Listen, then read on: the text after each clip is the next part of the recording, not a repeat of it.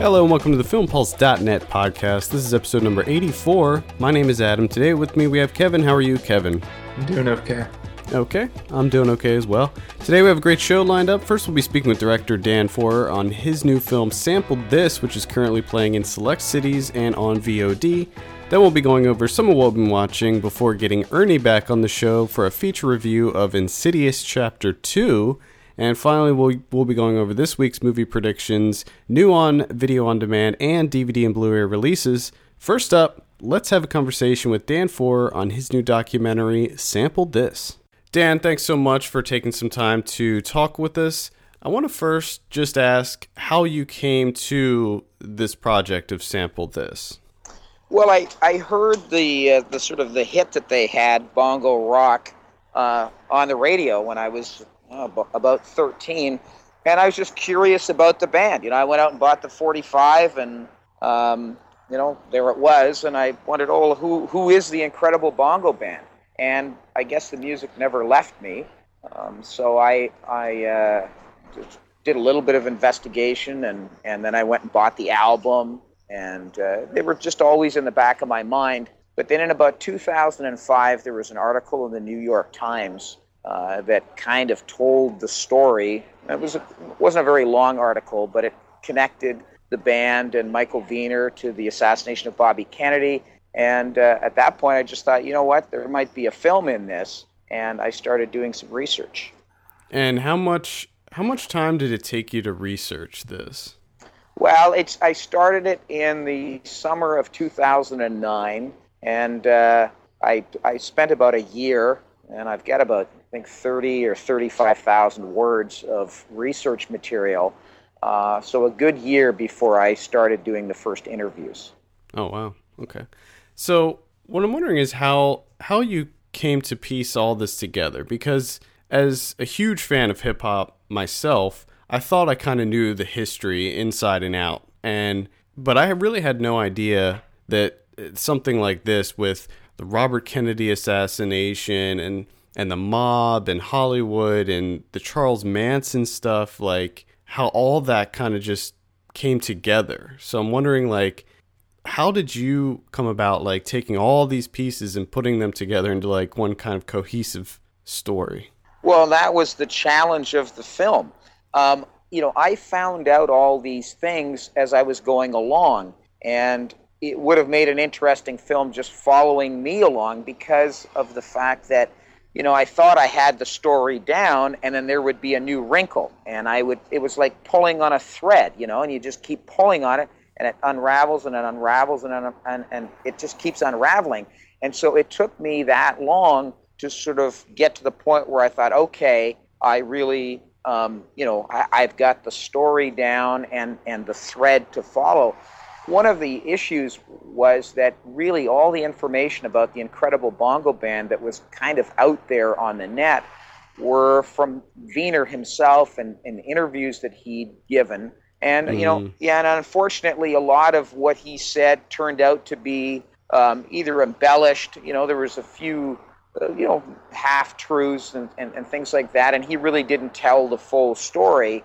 And so, you know, and I think that's why you know, when I interviewed uh, Questlove, I mean, he's an incredible fan of the group and of the of that record, and he thought he knew everything about it. And then I started telling him things, and his eyes got as big as saucers.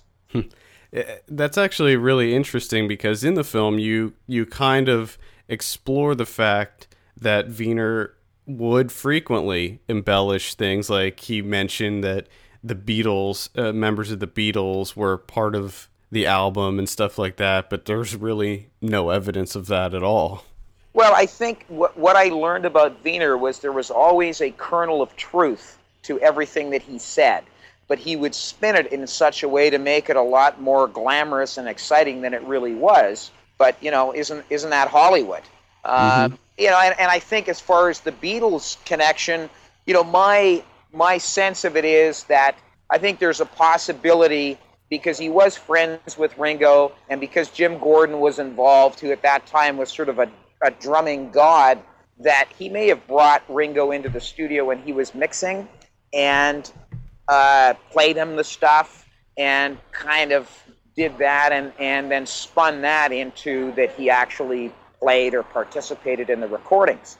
Um, I mean, I was also told by more than one person that he had visited with John Lennon quite a few times in New York, and you know had he knew who he was, and or, or that Lennon knew who uh, Viner was, and so again, it, it's not those claims are not completely groundless, but I just think, like everything else, Viner exaggerated it and spun it for maximum publicity value, and and uh, you know, so that's that's that's kind of my take on it. Right. So for those that don't know, the I think that the big the big hit from the Incredible Bongo Band was Apache. Now you mentioned Bongo Rock, and that's actually my personal favorite of theirs, but Apache was the one that really exploded and was kind of embraced by the early days of hip hop and, and helped create hip hop as we know it now. So, do you know how many songs use the Apache sample? Do you know? Do you have a rough number? Because I know it's huge. A, cu- a, couple of hundred at least, and you know, I think uh, the part that I find fascinating is that it continues to be used. I mean, you know, it was created in 1973, and here we are 40 years later. And I can tell you, probably right now, somewhere in a little studio somewhere, somebody's fooling around in Pro Tools with the Apache break. And I think that's that's pretty incredible. Yeah, and I think that a lot of that probably is attributed to DJs, and you mention it in the film as well, when DJs started to make records that just contained breaks in order for other DJs to use for mixing and whatnot. And I think that that probably has a big part in it. And I, I have a feeling that there's a lot of DJs out there that are using breaks from Apache and don't even realize that it's breaks from Apache because it's on some other record that has just, you know, tons of breaks on it. That's that's absolutely right and that's one of the reasons that I made the film because I, I think it's it's an important part of music history, and you know what it's it would be nice if if uh, people that used it um, had some idea where it came from. So the the individual band members they kind of all met success in doing doing other projects, but as a as a whole, as a, as one unit, did they ever make any money from like selling the the rights to to sample Apache or any of their other music? Well, I think as far as the musicians go, they were session musicians, and all of them played on dozens, and if in some cases, multiple dozens of hit records that are still played on radio stations and, and streamed online.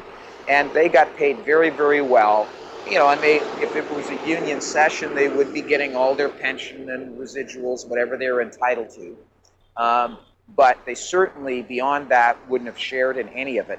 But then neither did Michael Viner, because back in the day, nobody cleared samples. I mean, these, these, you know, and, and there's stuff out there today on iTunes that are owned by major record labels that have chunks of Apache in them. They never cleared the sample.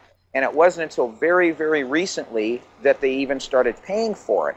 So, uh, you know, I think the, the tragedy of it is, is that back in the 80s when, you know, hip hop was, was using this, and, and in some cases, I mean, there are entire hip hop tracks that are based on nothing more than the Apache, like an Apache sample.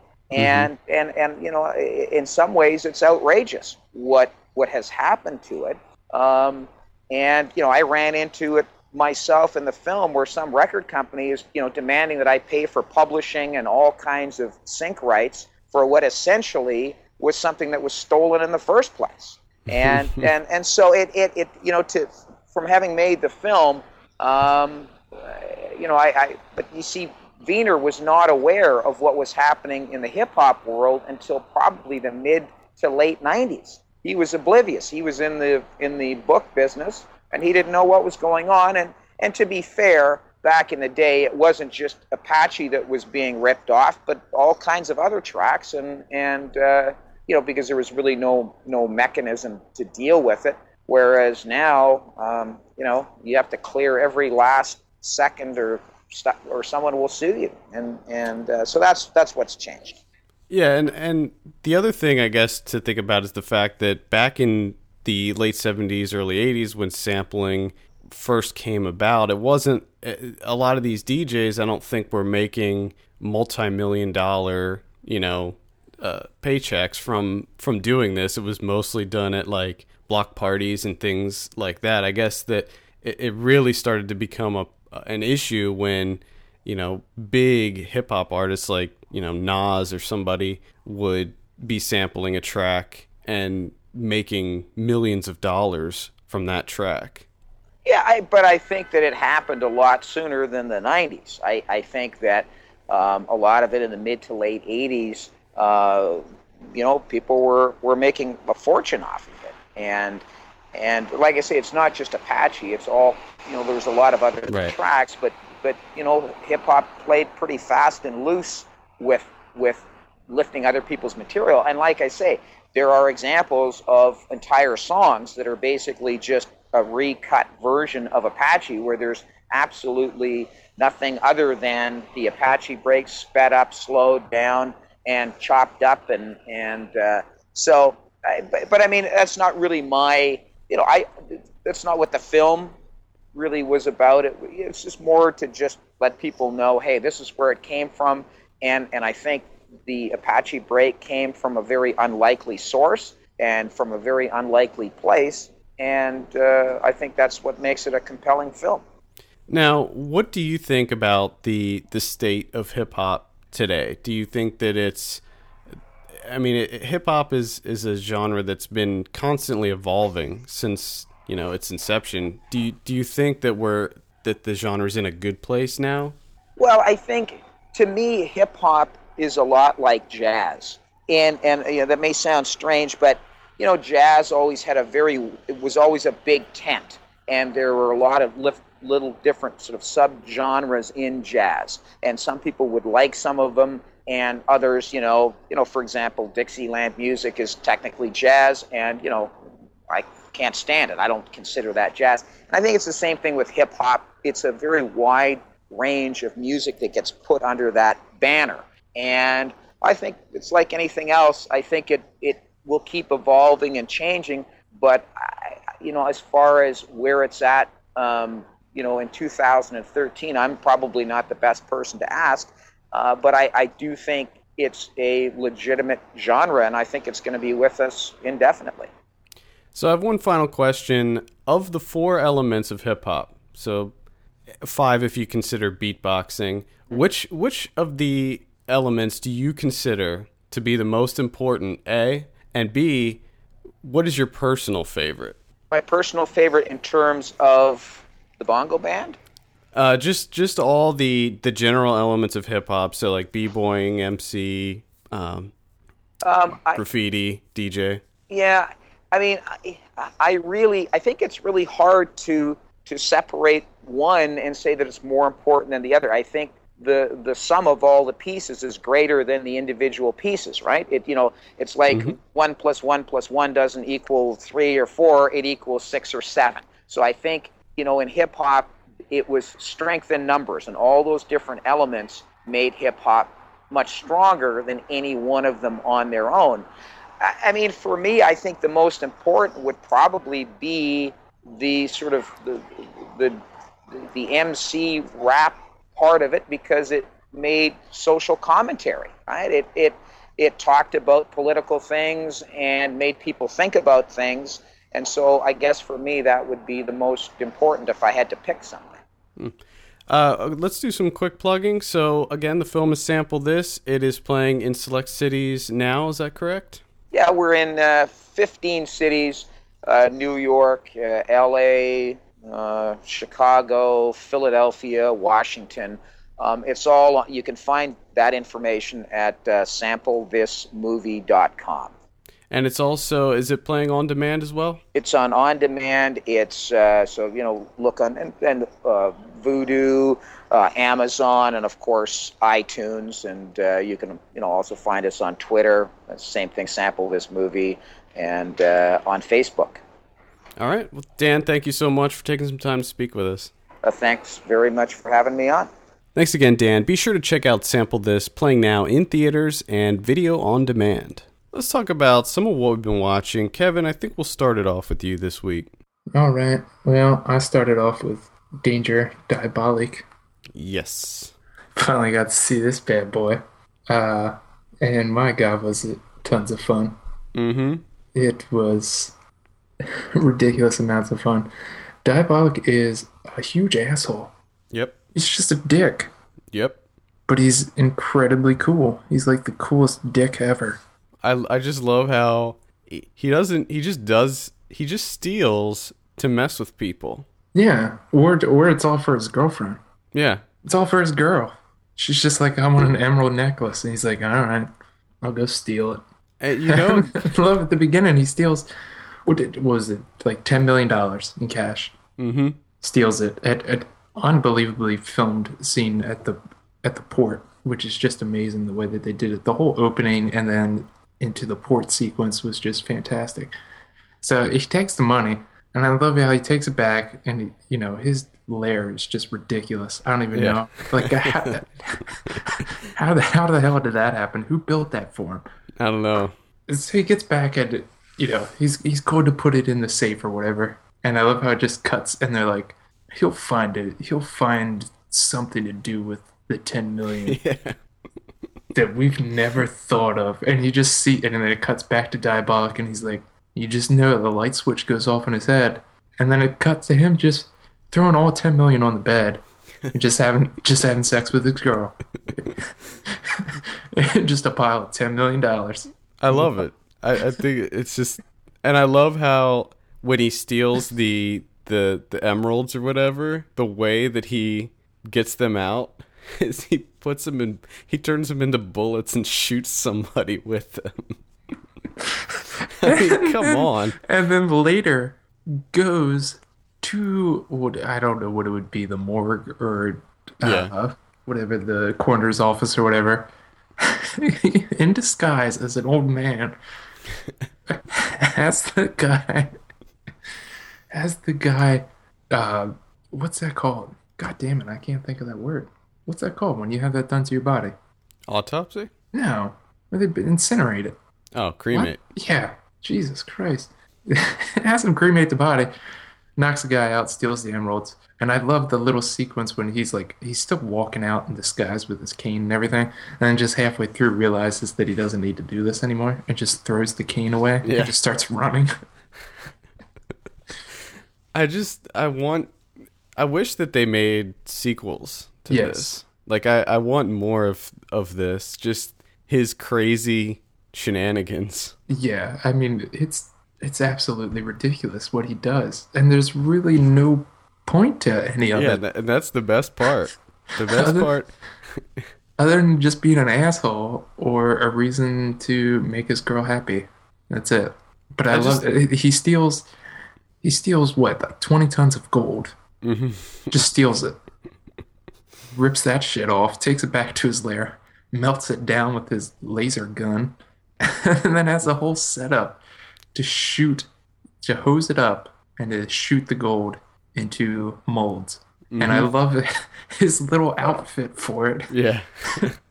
his his girl's she's she's a little apprehensive of this suit, and he assures her that he could swim through the middle of the earth in this suit.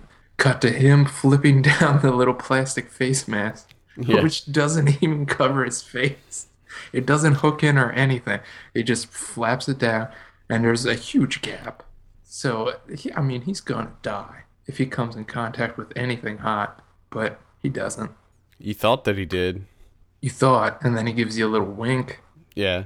Spoiler, but no, he totally dies because he, there's no way he's getting oxygen.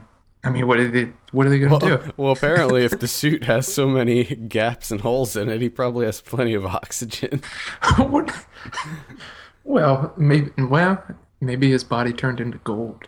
Well, I guess I guess as for people that haven't seen it, what happens is he, due to a mishap, he ends up getting encased in the gold himself. It's a it's a literal golden shower. Yeah, yeah, and he and the gold hardens, and he's basically like a living statue. Mm-hmm. And he's stuck, and he gives you the camera a little wink. But I mean, he's just left there. So Well, I'm sure his girlfriend came back and no, dude, she got arrested.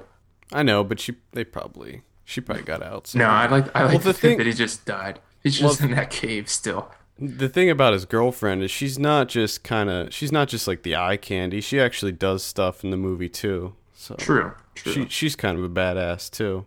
I just lo- and I also love the sequence when he, you know he has to go to the the the gangsters, the crime syndicate, and they're in their the jet plane because they stole his mm-hmm. girl, and they you know they open up the the doors to drop him out of, and they're just like standing beside him, and I'm like, oh, that's you guys are idiots. He's just gonna grab you. Yeah, and he He's does. just gonna, he's just gonna throw you guys out, and he does. Ah, diabolik as dick, but Yep. a cool dick. I I love the um, I just I love Mario Bava's cinematography and his colors that he uses in his movies. Yes, I, I just I- thought every everything looks so good in that movie. I just love it. It does. Plus, uh, Ennio, the score is just Oh yeah, it's it's perfect. Morricone is a fucking master. Absolutely loved it. It's good times. Highly recommend that. It's just a fun entertainment film. yeah, But surpri- but like you said, surprisingly, there's a lot of good camera work in it. yeah, yeah. It is. Uh, and then I watched 1948's The Naked City by Jules Dassin, which, if you recall, we talked about this sort of. I was gonna ask if it's related to the the TV Yeah. show. the TV show was inspired by this film because the TV show ran from uh, 58 to 63. This came out in 48. So this is when we were talking about that uh, documentary that you saw casting by, hmm where you know everyone got their start. So I checked this out, and this is it's odd because on one hand it's essentially uh, a documentary, just like a slice of life of New York City. Everything's filmed in New York City. They actually use a lot of like hidden cameras, like a lot of stuff for like the street scenes. They had a van with cameras in it set up, and they would just you know drive around the city and sort of capture people on film. so they have all that going on. It's sort of like a city symphony film, just in the lives of New Yorkers at the time. But then, like nestled inside of that is a detective story. So they sort of merge the two together, and it's the detective story is what you know. It's 1948, so it's a little it's a little hammy and cheesy, because that's just how the way things were done at that Right. time. I mean, it's it's enjoyable enough. It it's entertaining enough, and it does. There is a really uh, the performance from uh, Barry Fitzgerald as the the detective lieutenant Dan Muldoon. He was a pretty funny guy. It uh, it also features the dumbest criminal I think I've ever seen. they bring this guy in, and he just lies constantly. Like every word out of out of his mouth is a lie, and they check. They, you know, of course, they're detectives. They fact check all the things that he's saying, and just like as soon as he says it, they're like, "Yeah, that's not that's not true." And then they tell, you know, what's the truth, and then he follows it up with another lie, and then there's another detective there. It's just like, "Yeah, that's not true," and he just does it the entire movie. He doesn't learn to stop lying until well towards the end of the film, and it's just uh, it's hilarious, just the mess that he gets himself into. But um, the number one thing about this film is the cinematography. The black and white cinematography of New York City is just absolutely stunning. I mean, the aerial shots at the beginning are probably some of the best aerial shots I've ever seen. Um, the there's a scene towards the end where they're chasing the one criminal on the Williamsburg uh, Bridge, Mhm. and he climbs up the bridge to you know to elude the police officers. And I don't know how uh, William Daniels was able to do this, but he gets a lot of just absolutely gorgeous camera shots from high up on the bridge from the criminal's perspective, looking down at the police, which was just absolutely amazing. But the one thing that is extremely detrimental to this film, which is sort of a bummer, is the narration is just obnoxious and irritating the shit. And it's from the film's producer. He did, he provides the narration and mm. this and this film was sort of like his love letter to New York is that he wanted to make this so bad and it's I, I feel bad saying that that was the absolute worst part, but he provides so much unnecessary narration that it just becomes extremely irritating. I mean, he's just he's filling in like just the random New Yorkers that they capture. Like he fills in their thoughts with his narration. And there's a sequence where the cops are going around with a picture of the criminal that they're looking for and showing it to people. And I mean, they do like 14, 15 scenes of this where it's just, you know, one of the detectives showing a picture to random New Yorkers. And the narration is honestly every single scene. He just goes, Have you seen this man? I'm I'm sorry, excuse me. Have you seen this man? And it's like, do, do you really need to be doing that? Like, I know what they're doing. You're just you're annoying. But I highly recommend it. It's pretty unbelievable, especially from the camera work angle. Yeah, it sounds like this is something that I would probably like a lot. Yeah, I think you would be really into it. Oh, my next movie was a little uh, mystery crime thriller type deal called The Silence. I've wanted to see this. I just haven't got around to it, but I've, I've, I've, I've, been interested in this one. I've been interested in this one for a while now, too. Finally got to see it. Uh, this actually came out in like 2010, but just got released on DVD here in the States not too long ago. I think it was just a couple months back. Yeah, it was pretty recently. Yeah, it's it's about uh, like two friends that are pedos that uh, the one kills and rapes a girl, or rapes and kills a girl, and then 23 years later decides to stage the same exact crime scene, sort of as a message to his partner that after the first crime was committed, just disappeared, just got the hell out of there. 23 years later, he try, he decides to send him a message, see if they can reunite, and it's it's pretty damn formulaic. I mean, mm. you have of course, you have the cop that was on the original case who is now just retiring. Uh, and of course, that case ruined his marriage. And it was, you know, that atyp- or that typical, you know, case that forever haunts him that he couldn't right. catch the killer, just couldn't do it. And then you have the new guy that's on the case who, of course, just lost his wife. He's completely grief stricken and he's just like an absolute mess emotionally and he actually i mean he's a very bizarre character almost a parody. It's a bit ridiculous how over the top he is. And there's just so much going on here that so you know fits the formula of these films. But he tr- the director Baran bo Odar just jam packs so much in here that nothing really f- feels developed at all. He just lightly touches on all these different uh, topics, you know, loss, guilt, grief, all those things. And just, was this? Sorry to interrupt. Was this the one that was kind of? I think it was this one. When I saw the trailer. It made it seem like it was kind of a almost a dark comedy. Is that this one? I don't know if that's this one. If okay. if if it's the trailer that you're speaking of, there's not much comedy in it. At least I didn't think so, unless I just don't find those things to be funny. I don't, I don't think uh, probably really... not. Then maybe it was maybe it was something different. And it, the other thing that sort of bothered me is the, the director and the cinematographer. Their use of slow motion was just excessive, just entirely too often and too much for too long. And it's I, you get the sense that that was the only way that they knew how to film drama. You know, oh, we need this scene to be powerful. How can we do it? Oh, I know, slow motion. Let's do it in slow motion. Like every other scene is in slow motion. And it just, after a while, you're like, oh, fucking knock it off already. Now, on the other hand, they do a lot of gorgeous overhead shots, which you don't really see too often anymore. No, not a lot. And it's it. They they nicely paced those. They just they sprinkled those throughout, and they worked really well. It's just there's just so much dramatic slow motion, you know, supposedly you know powerful sequences that just came off as like you don't know what you're doing.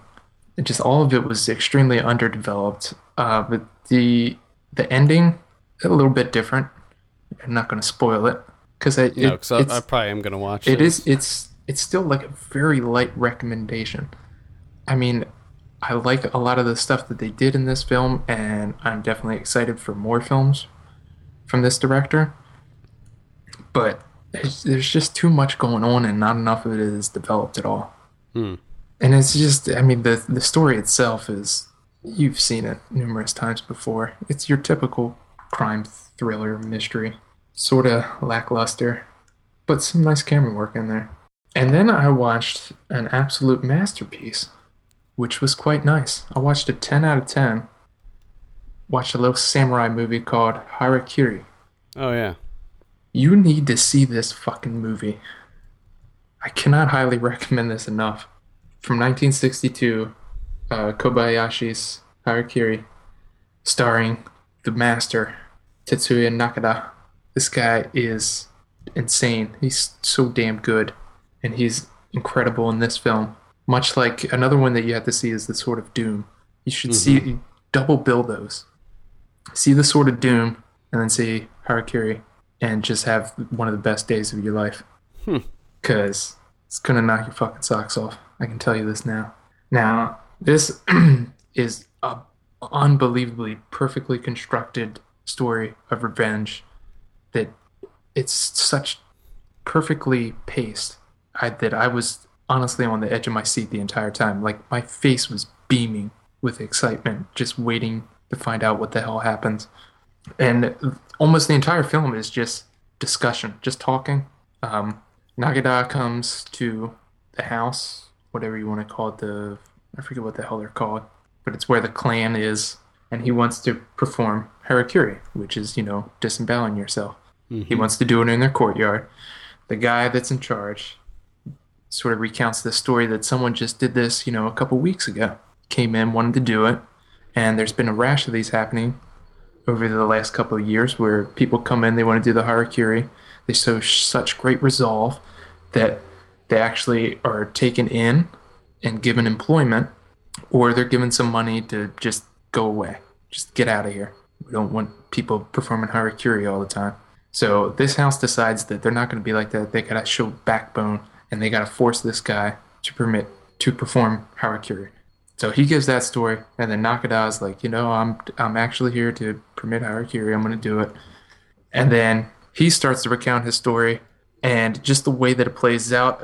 Apparently, you know, the first guy that came and did that, and they forced to do the act, was indeed married to uh, Nakada's daughter, and he's not really there to perform harakiri. He's there to fucking kill everyone. And just the way that it plays out, and like the final scenes are just, it's unbelievable. It's so good. I can't say it enough. I can't highly recommend it enough. This movie is unbelievable. And it's a shame that it took me this long to see it. Uh, well, there's there's so many I know. of these I know. that I have not seen that are on my list of shame. Like just just a ton. Like I've never seen Yojimbo. Uh, I don't think I've seen Hidden Fortress. I, There's just so many. There's yeah, there's a lot, but I I'm telling you, this one has to be one of them. Just the the way that it's constructed, the way that everything unfolds is just brilliant. Now, They how did you watch this? I watched this on uh, Hulu because I have Hulu Plus, so I was able to watch it there. I don't know if you can watch it for free on Hulu, but I mean it's unbelievable. They sort of do um, the Rashomon style, where it's like it's told through a series of flashbacks, and they sort of unveil the reasonings behind what's going on, and just sort of unearth everything slowly, and just it, the his the style of revenge that Nakada unleashes is perfect. I mean, I just I lost my shit. I haven't lost my shit in a movie in a long time. I just I just like I, I, I had so much damn fun watching this film. It was unbelievable.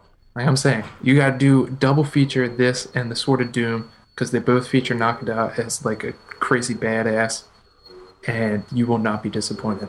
I assure you. uh, this week, that's that's all you had. That's all I had. Okay.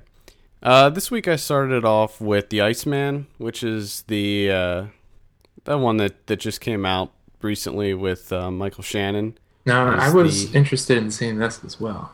I liked it. It wasn't like anything mind blowing. It was kind of a typical biopic, but it, it, it was still pretty interesting. I liked a lot of characters that were kind of against type, like David Schwimmer was in this. Yes. And he plays he plays this like really sleazy scumbag like mob guy. David, you said David Schwimmer, right? I did say David Schwimmer. You sure? Yep. Yep. Huh. Definitely against type for him. And Chris Evans plays another hitman uh, who was he was pretty cool too. His character. Uh, Ray Liotta is in it. Plays your. He is definitely not cast against Oh, type. I was gonna say Yeah, he uh, he plays a mob guy. no. Are you serious? Mm-hmm. Is that? I wonder if that's the only work he can get nowadays. Seems like it. That's Def- unfortunate. definitely seems like it. Uh, Winona Ryder, because he does it so perfectly. I know. You know. He's, It's just- he's got to start saying no. But I guess he's got bills to pay. Yeah. Winona Ryder's in it. She plays the the wife of Richard Kuklinski. Klinsky? Yeah. She does a good job. I, I want to see more of her. I, I really like Winona Ryder. I just wish she was in more stuff. Yeah, I thought she was making a comeback there for a little bit. And it seemed She, she. I think she is making kind of a comeback because I think that she's in something else that I saw a trailer for recently. Hmm. I can't remember what, but I know that I saw a trailer for something. but- she was in it. yeah, Home Stephen Dorff. She was in- Stephen Dorff is in it too. She was in the home front. Oh, that's it. Yeah, that's right. Homefront. One with James Franco and but either way, I mean it wasn't anything great, but I was still entertained by it and it was just kind of crazy to to think that this is like a true story. Like this guy Yeah, really did kill like hundreds of people. he sure did. But And then I followed that up with Bronies, the extremely unexpected adult fans of My Little Pony. How did this go? Uh, it was interesting. I mean, I, this was kind of a curiosity watch. Like I just Liar. we, we talked about this last week and i just had to see What do you? for myself what this was all about you- and try to understand it. Are you missing anything? i understand it more now i do Is there I something think it's kind- missing? it, i think that it's kind of a it's kind of interesting to watch because you can start to piece together the type of people that like that show and essentially most of the people that do that like my little pony the guys that like it they they actually are missing something in their lives and i think that it's it's kind of interesting it's almost like a character study that looks at who these people are and why they like this show that's essentially for little girls. Hmm. But I, I enjoyed it. It was fairly interesting. I mean, it's a light watch, obviously, but doesn't mean I'm going to start watching My Little Pony. Nah. You queued up all of it, gotta, didn't gotta start. Yeah, yeah, that's right. I have them all on my Netflix queue. You're watching them right now, aren't you? But I think it's interesting because there's like so many people that just immediately dismiss these these guys as either being like nerds or perverts or you know something like that and it's really not the case and I think that this movie does a good job of showing people why they like this show and that you know they're not weirdos. So why? I mean they're, they're kind of weird I guess, but No, they're de- they definitely are. Like, what? Why do they like the show? Well, I think that there's there's different reasons. It seems like the trend is it's guys that kind of feel lost in the world. Like uh, like the one character is extremely antisocial. He has Asperger's and he just has this inability to communicate with others and he's he feels really awkward in social situations and stuff and he can't really relate to anybody. But when he watches the show, there's uh, specific characters in the show that he can closely relate to, and that kind of makes him feel better. Okay. And that seems to be the case with a lot of the of the people that they talk to in the film, where it's all it's always people that are kind of outsiders. Uh, but but it's really interesting. Like the one the one guy that they talk to is from like North Carolina or something, and he's like in this big redneck town, and but he's like into My Little Pony. Huh. Maybe they're not so weird. I think that it's just people that are looking for something, And the other kind of interesting thing that they talk talk about is the fact that the show is kind of about acceptance and friendship and happiness and joy. And these are all things that we don't have a lot of these days, you know, with the constant wars that are happening and the economic downturn and everything is just looking so grim. So My Little Pony, world? My Little Pony's here to, to save the day. I don't think it was meant to do that. I mean, they in the film they talked to the the show's creator, and she was like, "Yeah, I was making it for little girls." It there was this odd byproduct that came about because of it. But, yeah, but there's a lot of stuff out there that's just happy, fun acceptance that doesn't involve Yeah, little but ponies with see- rainbows. Yeah, but if you see the show, it's like the ext- it's takes that to the extreme. Extreme. Like it's so saccharine. Like I just I can't. I mean, it's not my thing, but you know, whatever. uh, then I saw obviously sample this, and we we briefly got into it a little bit in the interview, and I liked the film, but I just kind of wish that that he explored a little bit more the actual topic of sampling and the effect of sampling on the industry, and maybe got some feedback from the Incredible Bongo Band members on their thoughts on the practice of sampling, uh, because he he touches on it in the film, but they don't really get into it that deeply. And I understand that it's that the movie's more about the Incredible Bongo Band and how they came together and basically helped create hip hop, but I would also like to know about the concept of sampling and how they feel about it. Yeah. But I, I'd still definitely recommend it, especially if you're into hip hop, like old school hip hop. And in fact, if you're into hip hop and you don't know the history behind it, I would say watch this because I think anybody that's into that genre needs to know the history behind it. Agree. Uh, then I saw my Grindhouse Weekly feature called Screwballs. Screwballs. I believe this was my first uh, Canucksploitation film. Ex- exploitation from Canada. Oh yeah. This is basically a goofball sex comedy that took well, it it was made in the 80s. It came out in 83, but it took place in the 60s. However, there's like a lot of inconsistencies with the time period. Like there's a scene where they go to a drive-in and it's a uh, I can't remember which one, but it's a uh, Pam Grier movie that's playing that clearly came out in the 70s. So it's it's not very consistent, but the movie itself is uh, horrible. It is absolutely horrible. Like it's just about the this group of guys that are just constantly constantly trying to come up with ways to see girls naked or possibly get laid. Gotcha. And it's not like Porky's where there is that element, but there's like other stuff. Like this movie's just scene after scene of them trying to do something. Like they'll bury themselves in the sand and try to like get this girl to lay lay on the beach and take her top off. Or like at the end of the movie, they built this giant electromagnet and then they sewed metal filings into a girl's prom- uh, homecoming dress to rip it off Sure. There's a scene uh one of my favorite scenes in the film was they the school built a an airplane repair shop Okay. That, that makes complete sense.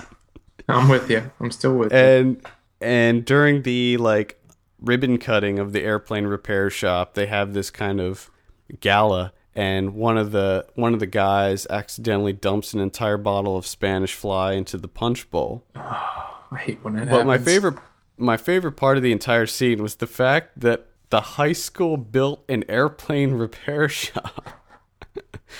I mean, it didn't make any sense whatsoever. I didn't understand it at all. But it's it's pretty bad. I mean, they use like fast motion scenes like Benny Hill style. Nice. It's Do they use the Benny Hill music? no, they don't, but it's they use really bad 80s music. Even- Actually, no, I think better. I think in that one they did use like older music, but Even better. I also watched Loose Screws, Screwballs too. Why did you do that? Well, when I when I do when I write those articles, Oh, I usually right. watch. You're doing for a little bit of. Yeah, I watch everything in the series just because I don't want to miss anything. Did you miss Loose anything? screw- Did you miss anything? No. Loose Screws is basically a remake of the first one. It's the exact same, but it takes place in the 80s. And instead of, like, there is this kind of through line in the first one where they're trying to compete with each other to see who can see this one girl naked first. Like, basically, the school that they're at, which is called TNA High School, every girl in this school is apparently a huge slut. Like every single girl. And there's one virgin that goes to the school and she's like this like super preppy like church church going girl Good and they're trying shoes. yeah like the whole the whole movie they're trying to either you know sneak their way into her pants or see her naked and in the sequel it's a the five main guys get expelled from their school and get sent to this other school and there's like this super hot french teacher that they're trying to make it with Oh. So apparently, it's the new school called Coxwell Academy. yeah yes it is Classy. it's this the sequel's even worse than the original it's just absolutely terrible Great.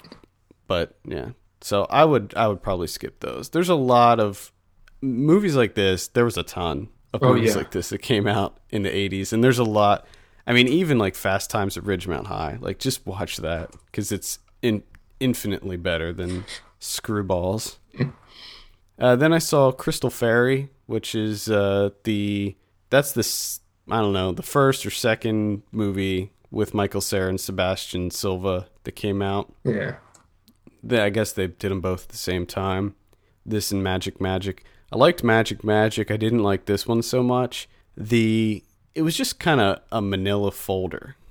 This one where nothing really happened. It's basically about a group of people in Chile that decide to get this um, what's it called? Uh, the San Pedro cactus and go out into the desert and take it. And the San Pedro cactus, I guess, is one of the main ingredients of mescaline or something.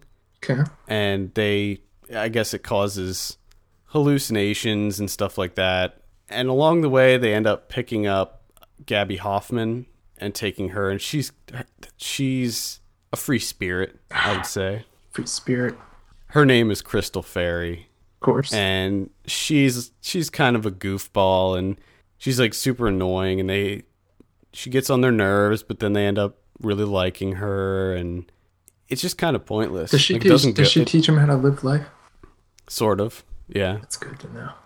i guess it it doesn't it just doesn't go anywhere it's just kind of pointless they just go out into the desert and trip and It sounds boring as shit. it's not that funny. Like there are a couple funny parts, but it's just not that. I mean, Michael Cera plays a super asshole, sort sort of an asshole in it, which he apparently is really good at playing that type of character.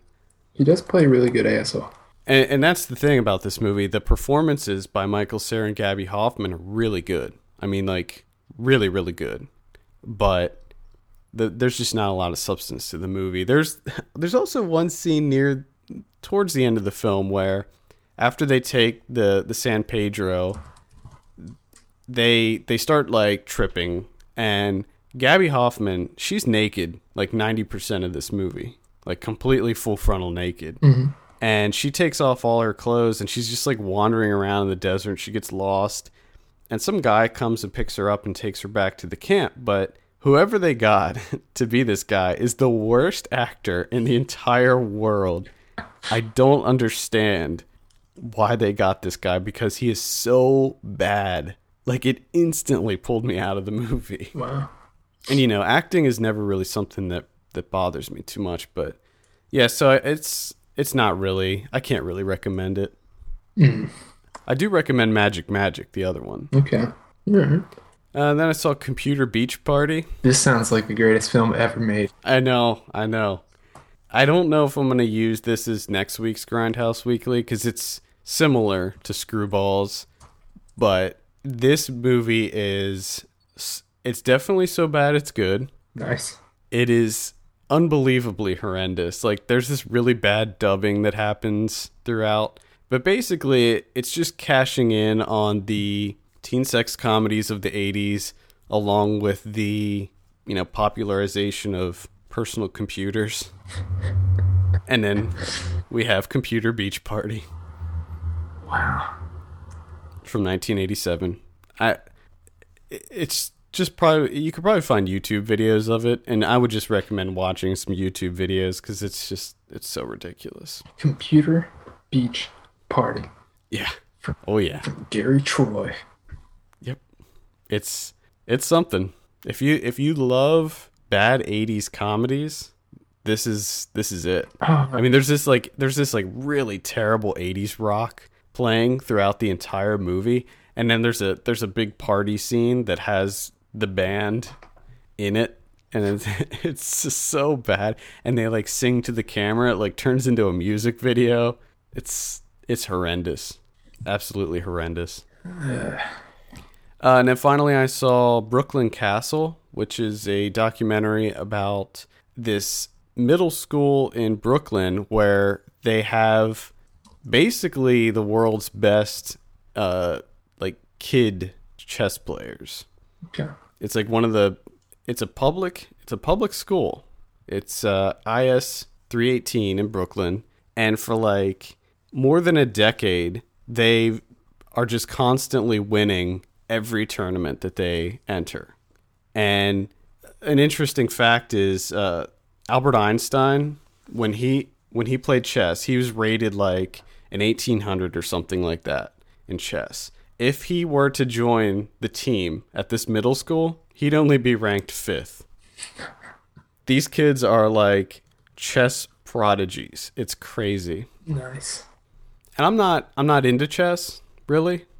So it's saying something that I was like completely into this movie the entire way through. I thought it was so interesting. The kids were really likable and endearing and you just were rooting for them the entire time. And it kind of it's interesting because the the film starts before the whole collapse of the economy. Mm-hmm. And they're going to they go to I think 3 trips throughout the the school year in addition to having this like really big after school chess program.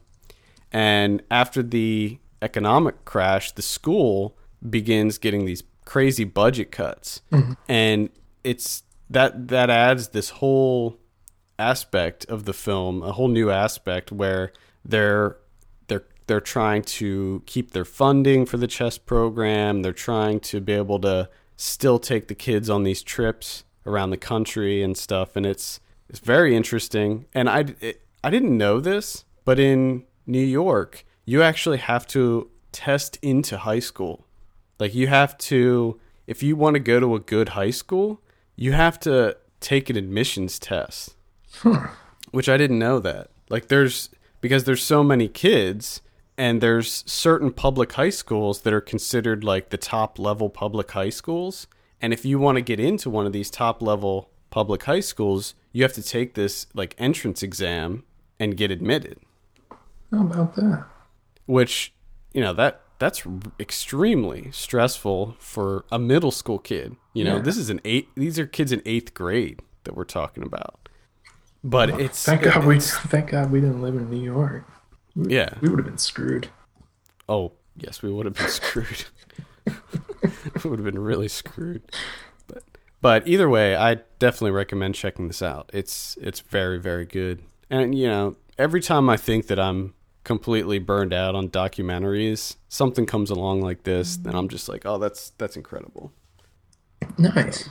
Yeah, it's it's really good. And the crazy thing is these kids are so fucking good at chess. Like it's amazing. like the one kid, he's in 6th grade and he's ranked a master in chess. Wow. I mean, that's that's incredible. Wow. So, Brooklyn Castle, check it out. That's all I got. Oh, one thing one thing that I do want to add, I didn't watch it yet, but I just got Repo Man on Blu-ray this week. Uh, yeah. The Criterion Blu-ray. So I'm gonna watch that today. Pretty excited. Let's talk about Insidious Chapter 2. Ernie, thanks so much for coming back on the show. No problem. How you doing? I'm doing good. How are you? Doing pretty good. So, Insidious Chapter 2 is directed by James Wan. It's written by James Wan and Leigh Whannell. The synopsis states The haunted Lambert family seeks to uncover the mysterious childhood secret that has left them dangerously connected to the spirit world. The film stars Patrick Wilson, Rose Byrne, uh, Lin Shaye, Barbara Hershey, uh, Leigh Whannell is also in it, and Angus Sampson. Now, I have a review for this up on the site, so I guess we'll start with you, Ernie. What did you think of Insidious Chapter 2? Uh, well, not being a fan of the first, I wasn't expecting much from this one, and I kind kind of liked it a little bit more than the first, but there are so many plot holes in this one that I couldn't get past that. Hmm. and coming off The Conjuring, this is like a step backwards for uh, James Wan. I think that most people will agree with that, that it is definitely a step backwards. I love The Conjuring. But see, I, I really liked the first Insidious. I was a big fan of the first Insidious. I was not a big fan of this one, however. I think that the, the first act was pretty much an exact retread of everything that we've seen before. And I didn't think that hmm. it was a, as effective. I didn't find it to be as scary than Right. in something like The Conjuring or even the first Insidious. And I just found that that whole first third to be pretty dull and kind of laughable. But I kind of I ran into a problem where because I haven't seen the first one since I first saw it in theaters. I guess that was last year it came out, or was it two years ago? I think it was two years ago. Okay, so I haven't. None of this was fresh in my mind, and it took me a long time to catch up Hmm. to what was going on here. All I think it is like something was Lin Shaye got possessed or something. I was like, oh wait, she got killed. Oh, it was Patrick Wilson who got possessed, and I totally forgot about that. Yeah.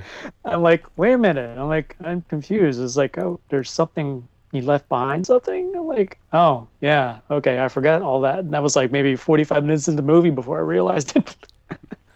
Yeah, I think that the whole, and then of course they had that beginning part with Rose Byrne being interrogated by the police that was sort of like the expository section that let us know what happened in the first one, or at least bits of what happened in the first one, and I thought that, that was kind of lazy.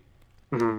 And I just didn't, I just didn't like it I, for the first third, and then when the second act started and they introduced a really big twist, I thought that that was really interesting. And right. it, it did kind of uh, devaluate the events of the first one, which I think that some people may have a big problem with.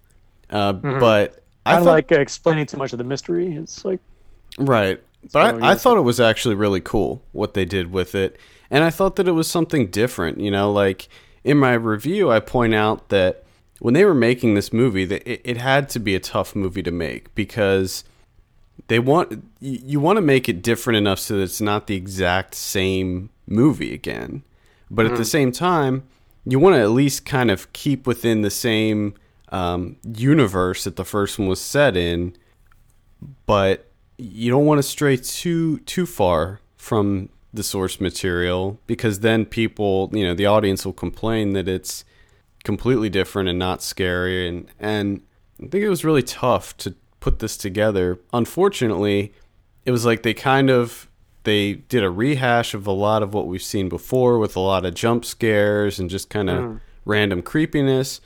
But then they also tried to introduce this kind of new concept with Patrick Wilson being possessed and it almost turned into like almost like a slasher film of sorts where he's Yeah, like coming after the family. And I didn't I didn't think that it worked in the third act either. It was really just the, the middle part of the movie that I liked. yeah, uh, there, there, there are elements to where they tried to tie it into the first. Of course, most of the stuff that they referenced in the first one, I didn't remember.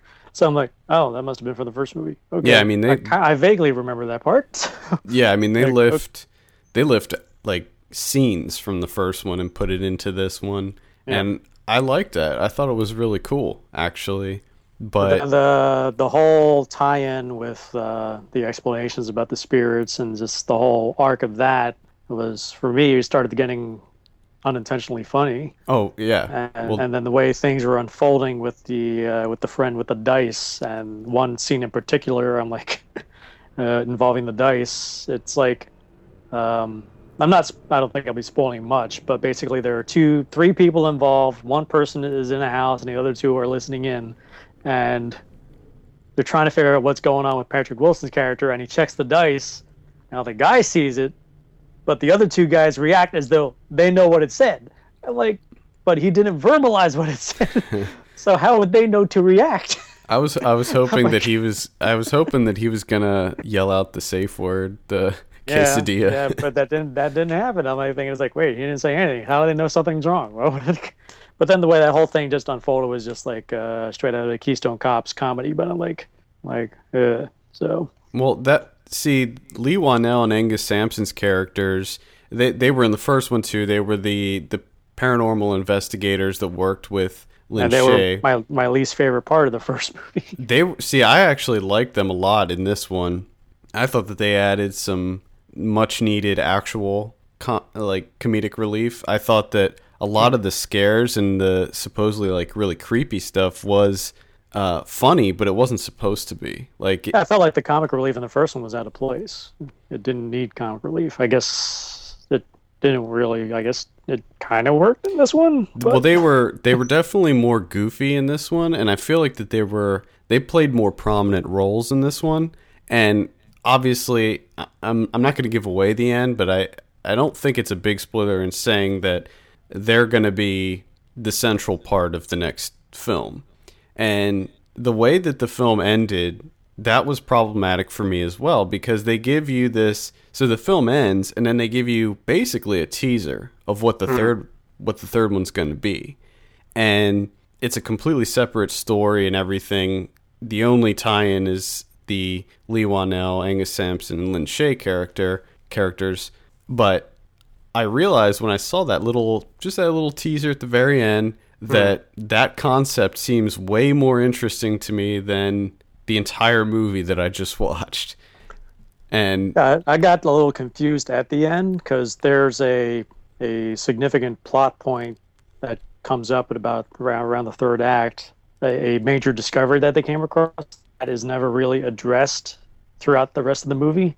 It, it's pretty significant in terms of reality of what what should have gone down, and I thought that was tying in there where they're actually talking to people, family members involved, mhm. and I thought they were going like visiting the people and saying it's like, hey, we got we got a message for you from right, from so and so. I was thinking, oh, they're going to be tying up the loose ends, and like, no, this is something completely different. I'm like, yeah, wait a minute, I was like, a, I'm like I thought they were talking about a dead girl, and then nope, there's a debilitated girl sitting in a wheelchair. I'm like, wait a minute, I'm confused. They're like, oh, there's something else. So they're not going to address that whole thing. I'm like, okay, that was stupid. yeah. Uh, unfortunately, it was kind of it was just a mess. Really, I mean, it was just it was all over the place, and it's it's a real shame because I mean, this comes out what two months after The Conjuring, Mhm. and the expectations for this were just so high, and it was just such a letdown. And I- I'm really hoping that if James Wan continues this series and The Conjuring, I know that The Conjuring's already been set up for the sequel. Like I think that Yeah. that's already underway. Right. And, and looking at the box office numbers, I'm sure that they're going to be uh, Sure, they- following following through yeah. with the third one on this this as well. But it felt played out. Like the whole thing just felt played out to me. Yeah, there was like uh, really, really trying to twist things around just uh, out of just to make it cool instead of it making sense. So, but um, but I would actually prefer that he stick with the Conjuring stuff because there's a lot more interesting things to mine there than how they ended Insidious two. I would be like, hmm, whatever. I had Yeah. no desire to see the next one. Well, if they go in, it, I mean, it looks like they're going to go in a completely different direction with the third one. And I like the idea of having a a horror movie that has comedic elements, and it's just about you know two guys doing these you know investigations. I, I Oh. like I like that Well, it's been 20, it's been 20, 30 years since we saw it, but we could always use another Ghostbusters. So, yeah, exactly. And I think that I think that that could be a cool idea as long as they don't keep returning to the same well on it. I mean, got to come up with something new mm-hmm. because I'll tell you, it just it all feels played out, and that's the thing I'm worried about with the Conjuring sequel is is it going to feel played out because the the atmospheric jump scares and that type of thing it's it's just starting to get old. I Right. mean, thank God it's not found footage, even though there were a lot of scenes in this one that that uh, Oh yeah, were yeah, with like was- handheld cameras and stuff like that. Which was um, like, which actually reminds me, like the whole time I'm like thinking to myself, because first they go to an abandoned hospital for some reason, Hmm. and I'm like, where is there an abandoned hospital that's like f- that has everything in it still?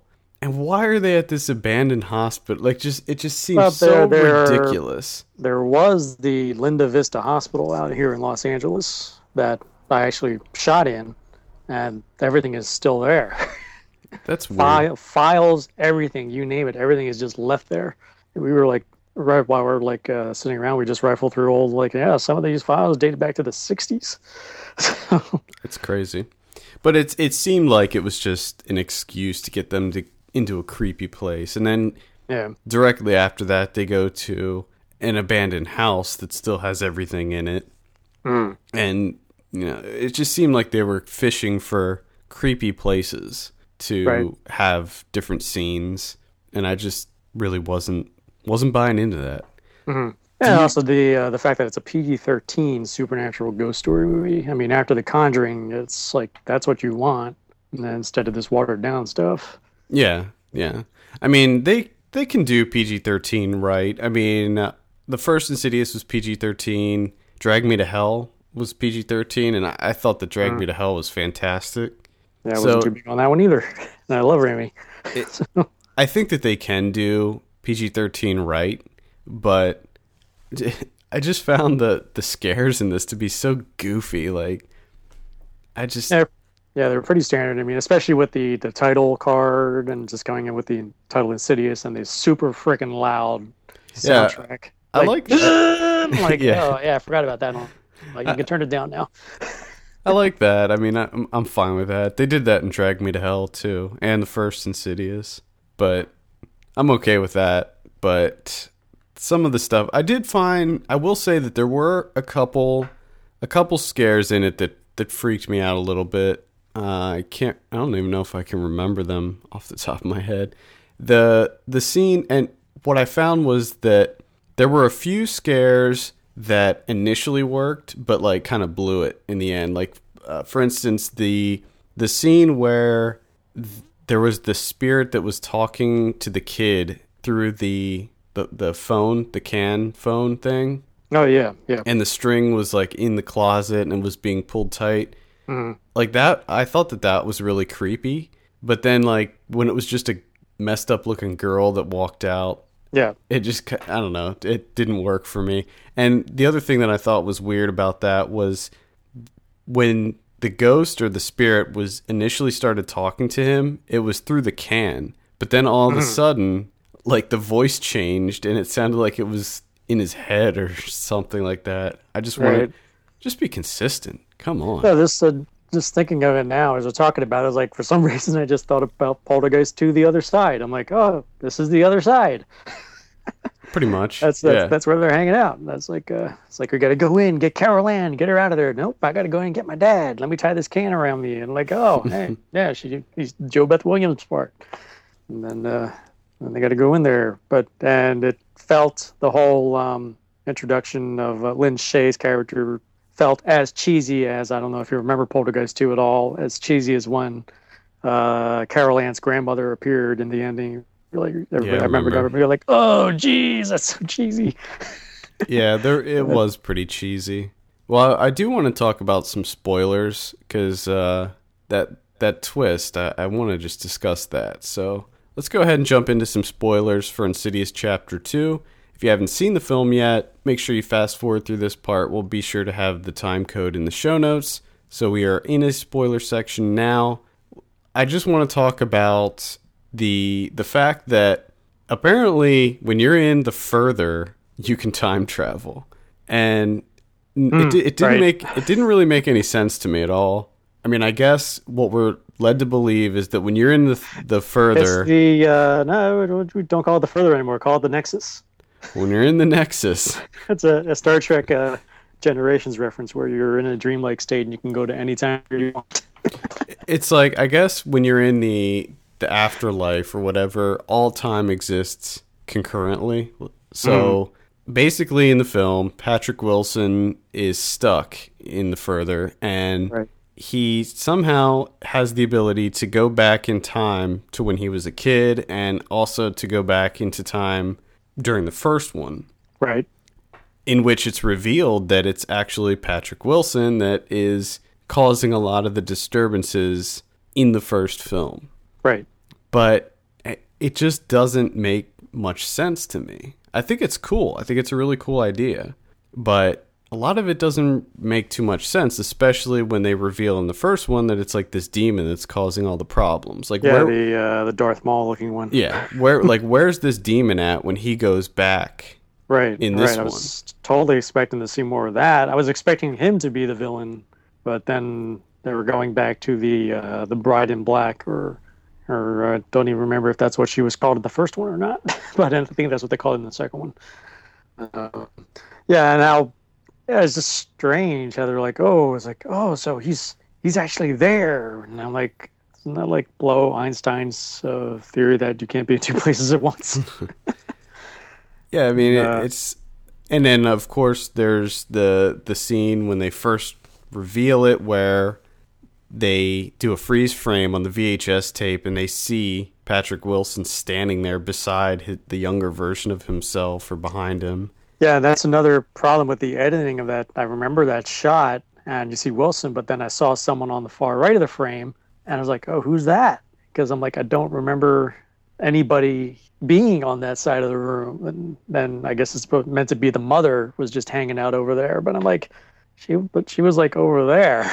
Yeah, I don't know. she would she would have been in frame. I'm like, who was that?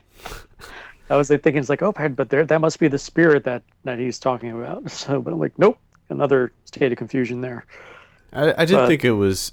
I thought it was cool, but I- I feel like it kind of overcomplicates everything mm-hmm. because because a lot of it doesn't make sense to begin with. Like going back to the demon in the first one, he's that thing is mysteriously absent, but and maybe I just don't remember the first one too too Yeah. well. But Yeah, I thought they'd had to go through a red door to finally get to that guy, didn't they? In the first one, I don't remember because can't I remember, I kind of remember, I remember the red door from the first one, and I remember going through there to get to that black Well- and red demon. I just don't understand where he's at. And and like so they did show the woman in the first one and she comes back with him. I guess she possesses him before he gets back into the the real world. But it's not really her. It's, Yeah, it's her son. son, dressed Her up as a woman. And the and the woman is now because her son is in Patrick Wilson. She's basically sticking around with him. Yeah, and she's So- like give, telling him to kill to kill everybody for some reason. Oh, that was Right. another. That was the other scene that I thought was really creepy when they moved that bookshelf and there were all those dead bodies sitting there. Yeah, yeah, and that was the discovery that was bothering me uh, in non-spoiler section, um, where they make that discovery of all these 15 to 20 victims all just sitting there decomposing, and they never, after the fact, after that discovery, they never go back to address that Right. everybody who was killed by the the the, the bride the, the bride in black is was discovered in the house.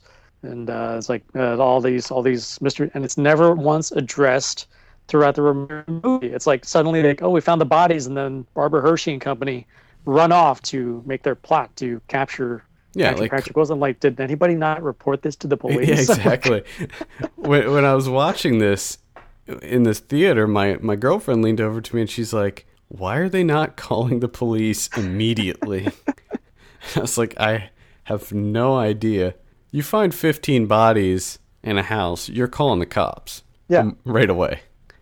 I mean, like uh, that that was kind of that was kind of weird. Which is one of the things that I thought was tying into the ending, where in the end I thought that they were Right. going to be going door to door To the meeting up with families. the, of the families of those Mhm. victims to say we were actually in touch And then I saw Lin Shaye show up. I'm like, oh, so that's how they're doing it. They're going. She's talking to the, the victims, and they're going to sit over. Let set these people at ease. And like, and then the ending when it's like, wait a minute, I'm confused. It's like, are, who? Because I thought, oh, Allison, that was the girl, one of the girls, and then no, she's sitting there in a wheelchair. I'm like, wait, what? I'm So a little lost. So it seems like essentially the third Insidious Chapter Three is going to be like the Frighteners. It's exactly what it's going to Yeah, be. Like. yeah, yeah. You could definitely say that. And the two clairvoyants have somebody on the other side, and they're going to be going fighting ghosts on both sides of the fence, I guess you could say. But for me, I probably really could care less about that angle. Uh, I'd probably be like, man, whatever. I think it's a cool idea. I, I like, for some reason, I like movies like that, like Constantine. Like everybody hated that movie, but I liked it. I liked it. I don't know. I would have liked. I would have liked it more if I wasn't cut out. Oh, you were in that? I was the the club scene where um, Keanu goes through this nightclub to go talk to Djimon Hounsou. Right. basically there's a whole club scene going on and one one shot i'm literally right behind keanu. If he had moved a few inches left or right i would have been right there. And then i saw it but there was an entire sequence that was cut out of the movie. It was like a, a demon rave essentially. There was like makeup effects all over the place and uh, like people in ornate costumes walking around with snakes and uh, the i don't know if you remember matthew mcgrory i think his name was. He was a really tall guy slightly deformed um, he was in uh, House of a Thousand Corpses, and uh, Was he the guy in the original Hills Have Eyes? I don't know. Um, he's uh, he's a younger guy. I think he was in his thirties. He's passed away since. Uh, but he was a really Okay, big guy, and he's if you see his face, you'll recognize him. But he was in it. And I was like talking to him for a while because it was like a bunch of like circus type freaks are in, in the shot, or like, but he never made it into the movies. I'm like, oh yeah, I guess that whole scene was cut out. I'm like, Is that in the DVD features or something? no, no, not even in the uh, bonus content either. So Do you have any final spoilers to add regarding uh, Insidious? Um, not necessarily, except to say it'll be probably beneficial for for you to see the first one before going to see this one. Because like me, I totally forgot almost everything in this movie, and like I was lost for a while before I started to catch on, and I don't even think I caught on to everything that I should have. But Yeah. But- yeah. All right. Well, let's uh let's go ahead and get out of this spoiler section. We are back. Final thoughts on Insidious Chapter 2, Ernie? Um, not being a fan of the first and really liking The Conjuring, and then this, as I said, this is a step backward, and uh, so this is probably not the kind of supernatural horror you want to see. If you love The Conjuring, it'd probably be a good idea to skip this one. I would agree, unfortunately. Um, I I gave it a 5 out of 10, uh, and, and I, f- I feel that that was really generous, um, just because there were some concepts that I did like, and there were a couple scares that I thought were somewhat effective. Uh, what are you going to score this out of 10? Yeah, I'd probably only give it about a four and a half, mostly for the things that I kind of found interesting in it. If I didn't find anything of value, I probably would have gone four or lower. but uh, there are a few things in there that I kind of liked. Okay. Well, there you have it. Probably skip. Probably skip Insidious Chapter Two. Normally, with horror movies like this, I say see them see 'em on the big screen because when I rewatched in the first Insidious um, at home, I didn't find it nearly as scary, and I know that part of that is just because I already already saw it, but. Hmm. I was like maybe a year removed when I saw it the second time, so I forgot a lot about it Right. but just watching watching movies at home like that just you don't get the same effect but No, not, not just that, just also audience too. So well yeah that that's what i was that's what i was I gonna mean, I say saw I saw the opening numbers was like 41 million, but when I went, the theater was not even half full. So well and that when, I- was when i went afternoon.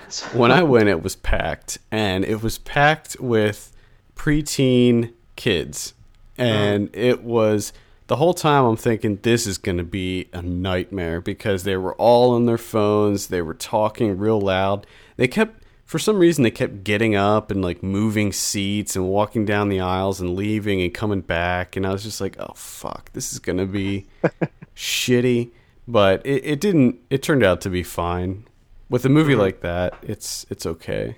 So yeah, I would say probably skip Insidious Chapter Two. Unfortunately, Yep, uh, probably say wait for the next uh, supernatural movie to come out, and I don't think there is any more this year. mm, or is there? there's one that we're gonna be covering. I think maybe next week called Dark Touch, and that's a that's a supernatural movie. I don't know too much about it, but we will have more coverage on that next week. And uh, there might be a couple other ones sprinkled in here and there. I know there's no paranormal this year. Not that I'm waiting for it. No, no, who cares about that anymore? That's going to be bad. But Yeah, all right, well, I think that that wraps it up. Ernie, thanks so much for coming back on the show. no problem. All right, let's go ahead and jump into some predictions. Last week we said Insidious Chapter 2. You said 58, I said 52, actual 37. Ouch. Hmm. Yikes. The Family, you said 36, I said 42, actual 33.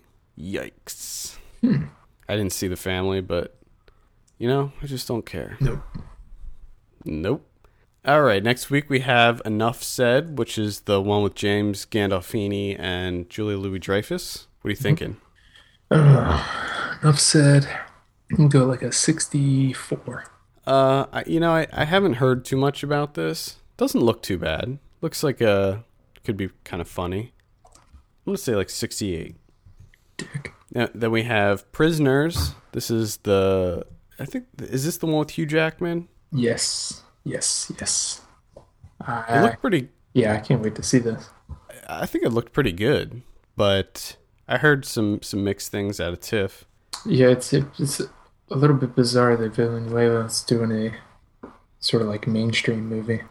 Yeah, have, have you have you seen Incendies yet? No, You got to see that. I don't think so. You need to see that. I'll say 76 on Prisoners. 76 on Prisoners. I'm gonna say 70. And then finally, we have Battle of the Year. Oh yeah. What are you thinking on this one? Oh man, Battle of the Year.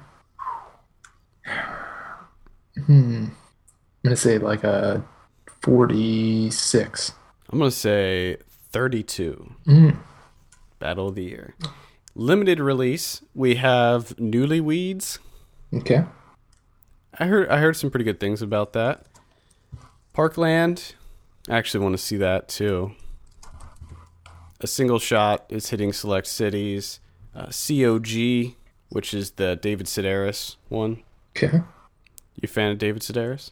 Uh, I don't. I've never read anything from Sedaris. Read it. He's pretty funny. Never, never read any Sedaris. Pretty funny, so eh, I'm mildly interested in it. It looks a little looks a little kind of cheesy, but I don't know. Plus one, which I also have a mild interest in. I spit on your grave too in select cities. After Tiller, Didn't you love that? oh, I loved it. it was oh man, so good. Uh, After Tiller, the short game, Jewtopia, which we will have a we'll have a review for that one up. Weekender, which we should also have a review up. Weekender is I think that came out like several years ago over in the UK, but it's just coming out this week for some reason. I think it came out in like 2011. Wow. It's about the rave culture, like the when the whole rave scene started. Hmm. Well, don't you think they sort of missed their opportunity there? takes place in 1990. Okay. It's not a documentary or anything. It's I know, but I think the Like- the star of it's the guy who plays Cookie on Skins. So um, that's what has me interested. I'm just saying, like, if people are really like, God, I would love to see a rave movie. You remember raving? That was awesome. Let's I do it. love it. Let's do a rave movie. Uh, I don't know. It, it, it got a really it got like an eight percent or something on Rotten Tomatoes. So I don't know. Yeah, it's gonna be I'll- terrible. i am gonna tell you I'll right prob- now, it's terrible. Well, we'll find out No, next don't, week. don't, don't I, think watch. I'm Don't, I might be reviewing it. wrong with you? Uh, video on demand for next week we have Jewtopia plus one, Blue Caprice, COG, and Weekender. So a lot of the stuff that's hitting theaters this week is also coming out on VOD. Okay. Right. DVD and Blu-ray releases, we have The Bling Ring. oh yeah. You gonna check that one out? Uh, I really don't want to. I'm You probably will. I probably will. God damn it. Disconnect, which is That looked terrible. looks like uh kind of looked like Crash, Yeah. but like with the internet. Oh man. oh yeah. Uh, we have The East, Scenic Route, Oh, by the Killer. way, by the way, what what are your thoughts on the East now? Since you're the week removed. oh, I, I didn't really. I didn't think about it. No, what did I say? I don't remember what I said. A five. I'm probably still You- say a five. You probably forget everything about it, don't you? Yeah. Yeah, I just yeah. Yeah. I don't really remember anything. Exactly. Scenic Route, which I do recommend checking that one out. Simon Killer, Yeah. good. Yeah. Yeah. Actually, we we did interviews with the director of Scenic Route and Simon Killer. I would say that's like a light recommend. Yeah, I mean it was it was okay. Yeah. It was fine. A little different. And World War Z, which I'd say rent that as well. It's pretty pretty decent. No thanks. Surprisingly decent. No thanks. I want nothing to do with that. Yeah. Did you Well, say Beyond I- the Opera? Oh, is that? I must have missed Yeah. that. Yeah, that's coming out. I want to see that very bad. Yeah, definitely check that one out. That one's good. And the only other one I'm seeing is The We and the I, which I thought that came out a long time ago. Uh, that had a really weird. I don't know what happened with that. Like it didn't. I don't think it came out in the states. Mm. Yeah, all. I think like I don't, I don't know. whatever that's coming out. So I liked it. see that. I- yeah, I'm pretty excited for that to finally I mean, I- out. like I don't think it's for everyone, but someone that just loves New York stories, I kind of liked it. And like Kevin, I don't know if you'll really that. I mean, essentially, it's just a bus of like high school kids talking. That's pretty much the entire movie. I'm definitely interested. Yeah. I'm ready to go. Criterions. Two Criterions, uh, two Blu-rays. First one is Slacker by Richard Linklater. Oh yeah, I saw this. Bet you're excited for that one. Uh, Slacker happens to be one of my most hated films of all time. I remember when they first came out with the Criterion DVD of Slacker, and I had never seen it. And I'm so excited because this was during the time where we were just in love with Linklater, and I ordered it and I got it, and it had like a really awesome book with it. And I popped it in and I watched it, and I was like, "What is this? This is the most boring thing I've ever seen in my life. the acting is so terrible, and the camera work is bad." I ah, I remember I tried watching this. This was during a time where I was like, I'm gonna, I'm gonna give Linklater a chance. I'm gonna I'm gonna let him back into my good graces. I'm gonna go Slacker. It's supposed to be pretty good. I th- I think I honestly made it ten minutes, if that. And I I'll never forget. I audibly said out loud to the TV, I said, "Oh fuck you," and turned it off. That's how angry I was at this film. The interesting thing is like Slacker, that was like his movie. That's what like that movie was was like so influential cuz that's that was like right when the whole 90s indie scene started blowing up with Tarantino and Kevin Smith and like that also kind of put Austin on the map and that was like when Austin started becoming like a big film mecca. And what they're staying true to that tradition of Linklater. Moving on, the second one is Autumn Son- Sonata from uh, Ingmar Bergman, 1978, which is perfect because it's autumn now. Yeah, there you go. So I, I, if I had to choose between the two, I would go with Bergman.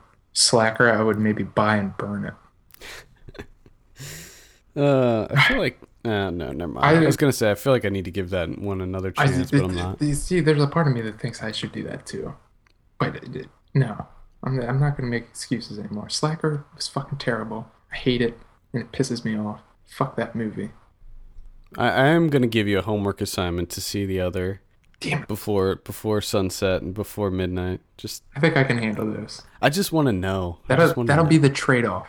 I'll watch those two if I never have to watch or discuss Slacker ever again. I think that could be arranged. All right. I think that that'll wrap it up. For all the latest film news and reviews, visit, visit us at filmpulse.net. Send us an email feedback at filmpulse.net. Follow us on Twitter at filmpulsenet. And be sure to rate us on iTunes. We appreciate that very much. For filmpulse.net, my name is Adam. My name is Kevin. And we will see you on Thursday for Ryan Watches a Movie.